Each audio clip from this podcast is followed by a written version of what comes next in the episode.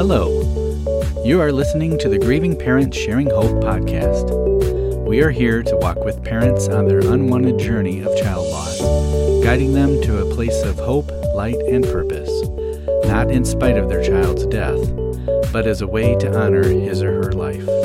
And now, here is your host, author, speaker, and bereaved parent, Laura Diehl. Hi, thank you for sharing a few minutes of your time with me today. I don't know about you, but for me personally, I had not faced any major losses in my life of someone close to me. So I had absolutely no grid for what it was like to grieve any kind of a deep loss. And I know I've shared that a few times and even recently. But because of that, in that sense, I didn't have any expectations. I had no idea of what to expect, or I guess at least that's what I seem to think. But on the other hand, I discovered I did have some expectations, like people giving me grace to grieve how I needed to, and maybe what that looked like, or that certain people would be there for me when I needed them expecting people to remember dates. I even had an expectation on myself for being past the most painful part and being able to be fully functional again and do everything I was doing before. Things like that, that I did realize I did have some expectations, even though I didn't know what to expect, if that makes sense, right? Well, I want to share a few things with you today that were unexpected for me so that either you will be better prepared or maybe it will let you know that these things happen and you are not the only one, so you don't feel quite so alone. Now, I am a parent who took a lot of trips to the gravesite for probably a good year or more. And one day while I was there, the MedFlight helicopter flew over me. I totally lost it and I found myself sobbing uncontrollably. Later, I wrote on Facebook about what had happened, and a friend told me that it was a sign of PTSD, post traumatic stress disorder. And I guess that made sense since Becca had three med flight helicopter rides within the last 18 months of her life. Now, the last year and a half of Becca's life, she had around a dozen ambulance rides because of her heart issues. And so, for many, many months after Becca passed, whenever I heard the sirens of an ambulance, I would freeze and I would just panic in my mind because, and my thoughts would go, Where's Becca? And then, of course, there was always the realization of where she was and that this siren was definitely not for her. PTSD is very common for those who've lost a child, and you did not have to be there when your child died. Seeing their body and having that image in our minds is a trauma. Something like just knowing how they died and how our minds run away with something like that causes PTSD. Dealing with traumatic grief and PTSD means there can be a lot of triggers. So, how do you get past that? One is through a good counselor who deals with deep grief and loss.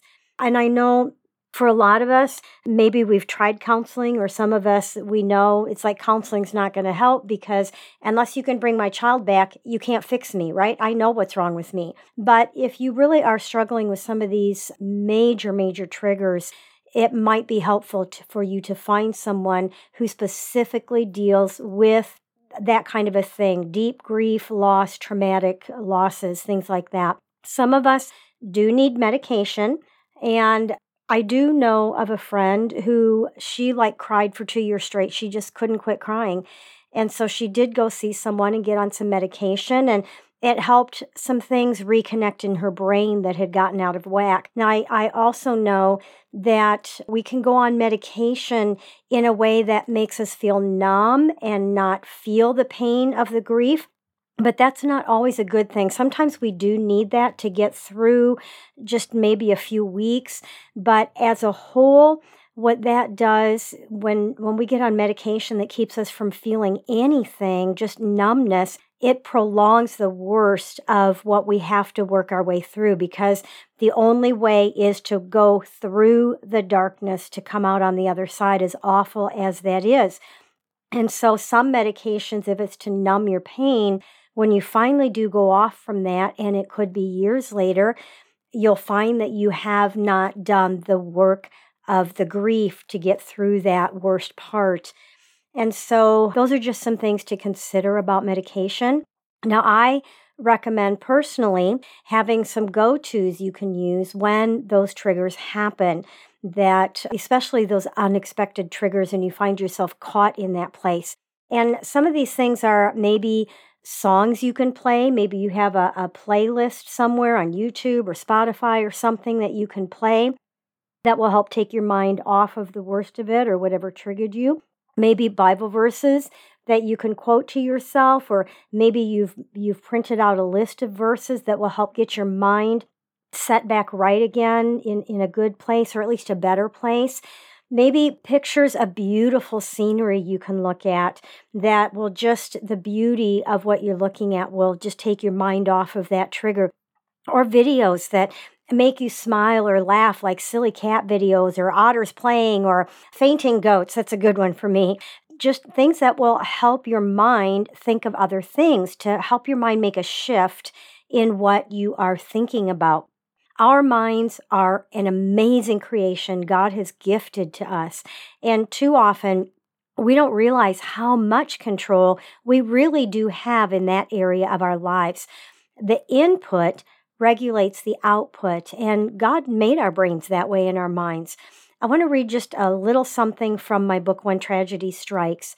What you focus on is what you will grow. So if you continue to focus on the pain and loss, it will grow until it is ready to consume you and overtake you. But if instead you think about, focus on, and even give thanks for what or who you still have, that is what will begin to grow. And eventually it will bring you out of that deep, dark place. And you may not think so right now, but you can actually get to the place where you celebrate your child's life instead of being stuck in the pain of their death. That's the end of the quote from that book. Now, I wrote this several years before I knew there was an actual science behind this. Now, we know the Bible talks about it, right?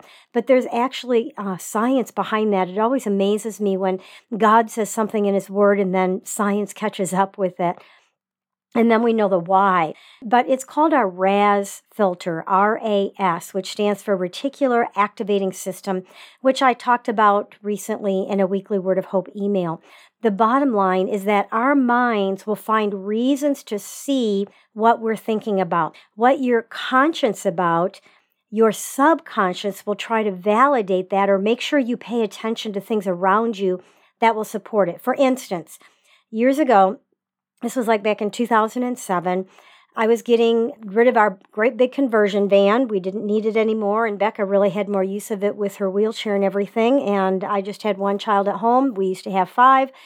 And so I was getting rid of the conversion van, and Dave decided that it would be fun to get me a Mini Cooper, and I agreed.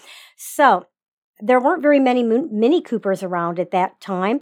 But once I decided to get a Mini Cooper, all of a sudden it just seemed like they were everywhere. Now they weren't everywhere, but it's like I have never, why is everybody getting Mini Coopers now? Well, it's because I was noticing them, because my brain, my conscious brain, knew I was interested in Mini Coopers. And so my subconscious brain would bring that into awareness when my subconscious would see one if that makes sense. I hope that makes sense to you. So, because our minds have to filter out just thousands of pieces of data every second, and our subconscious mind decides what it is that we need to focus on or need to put our attention on or want to put our attention on. So, that's what I'm talking about with the RAS filter.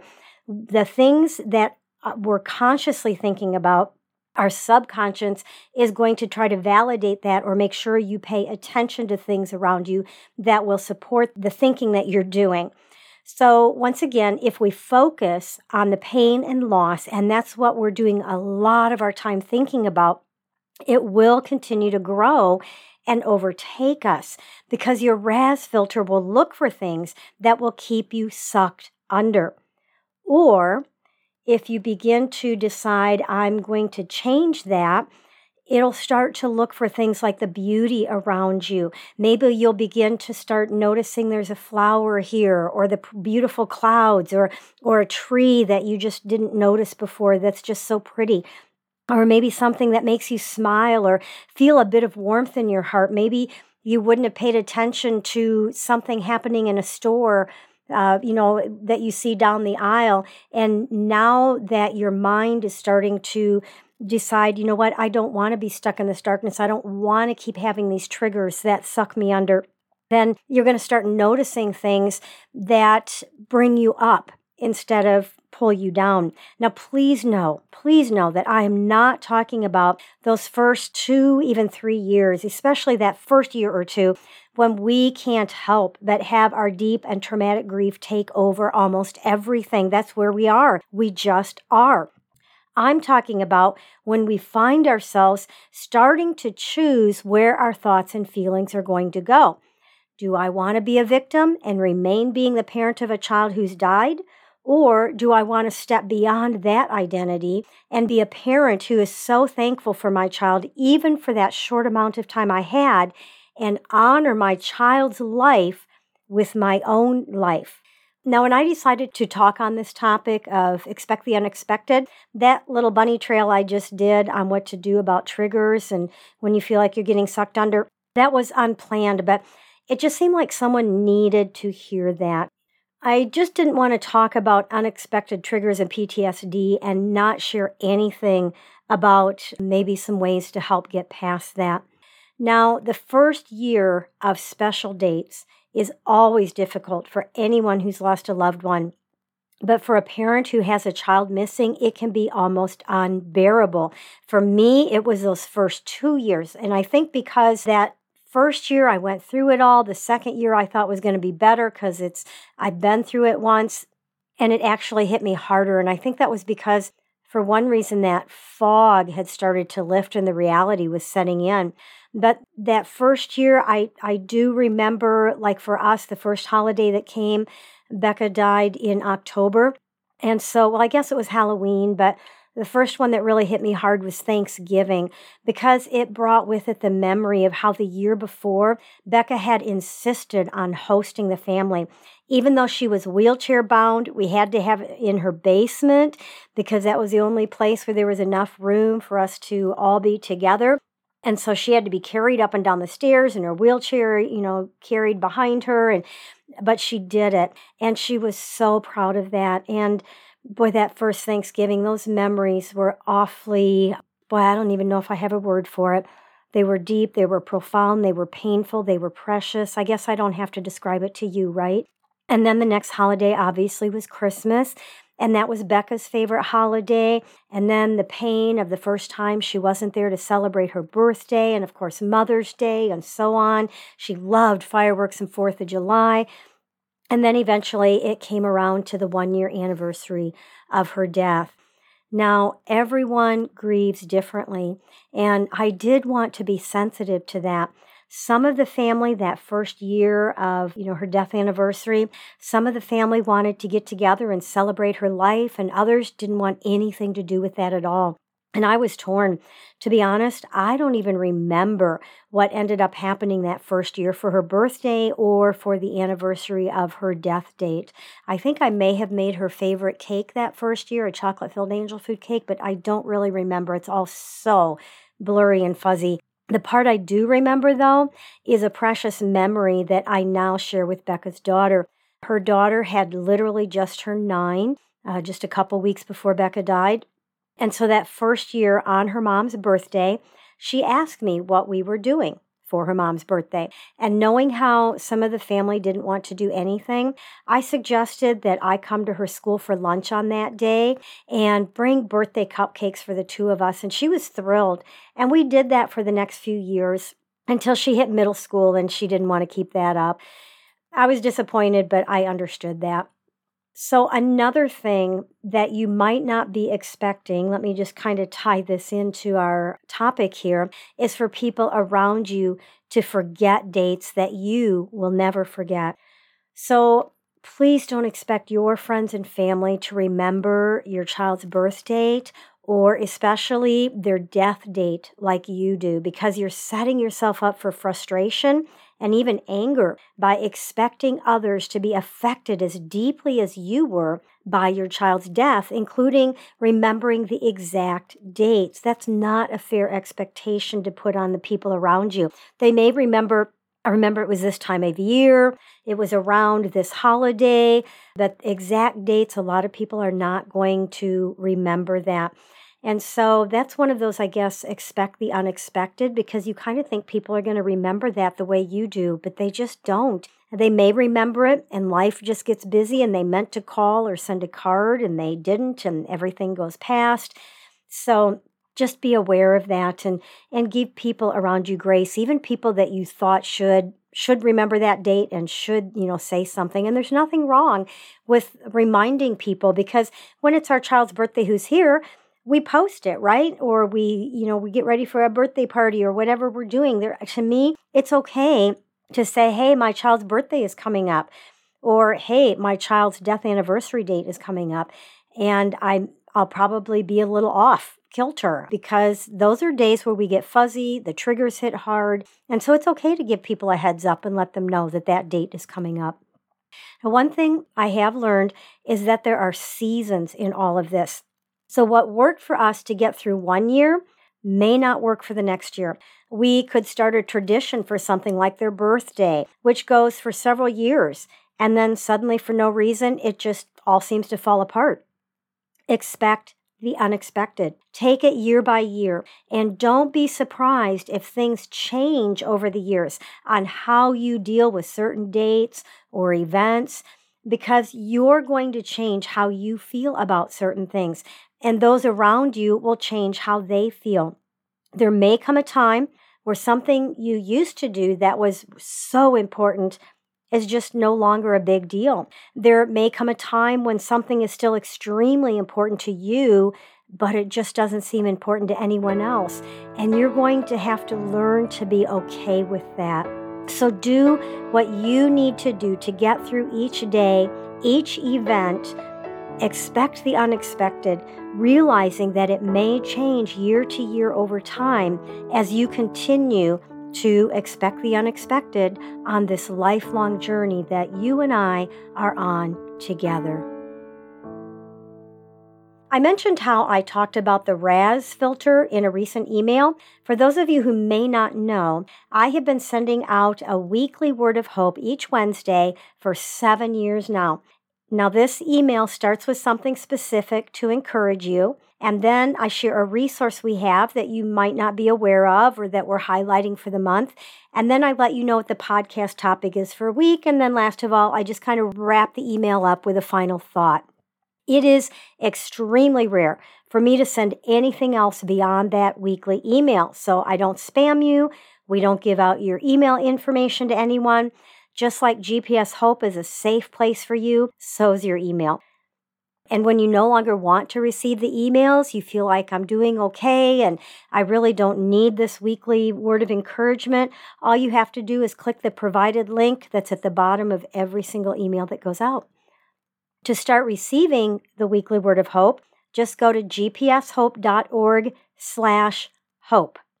Fill out the information. It's just name and email, submit it, and I will also put a link in the show notes. But it's pretty easy. gpshope.org slash hope. I also want to remind you that I am starting to get businesses contacting me asking if they can be a supporter of this podcast, which means commercials. And I don't want to do that to you. If you appreciate the Grieving Parents Sharing Hope podcast, would you consider either sponsoring an episode in honor of your child or becoming a monthly partner of any amount, even if you feel like it's small and insignificant? Because all of these small amounts will come together to make a larger amount. We can do this together. Now, sponsoring an episode means you get to pick the week.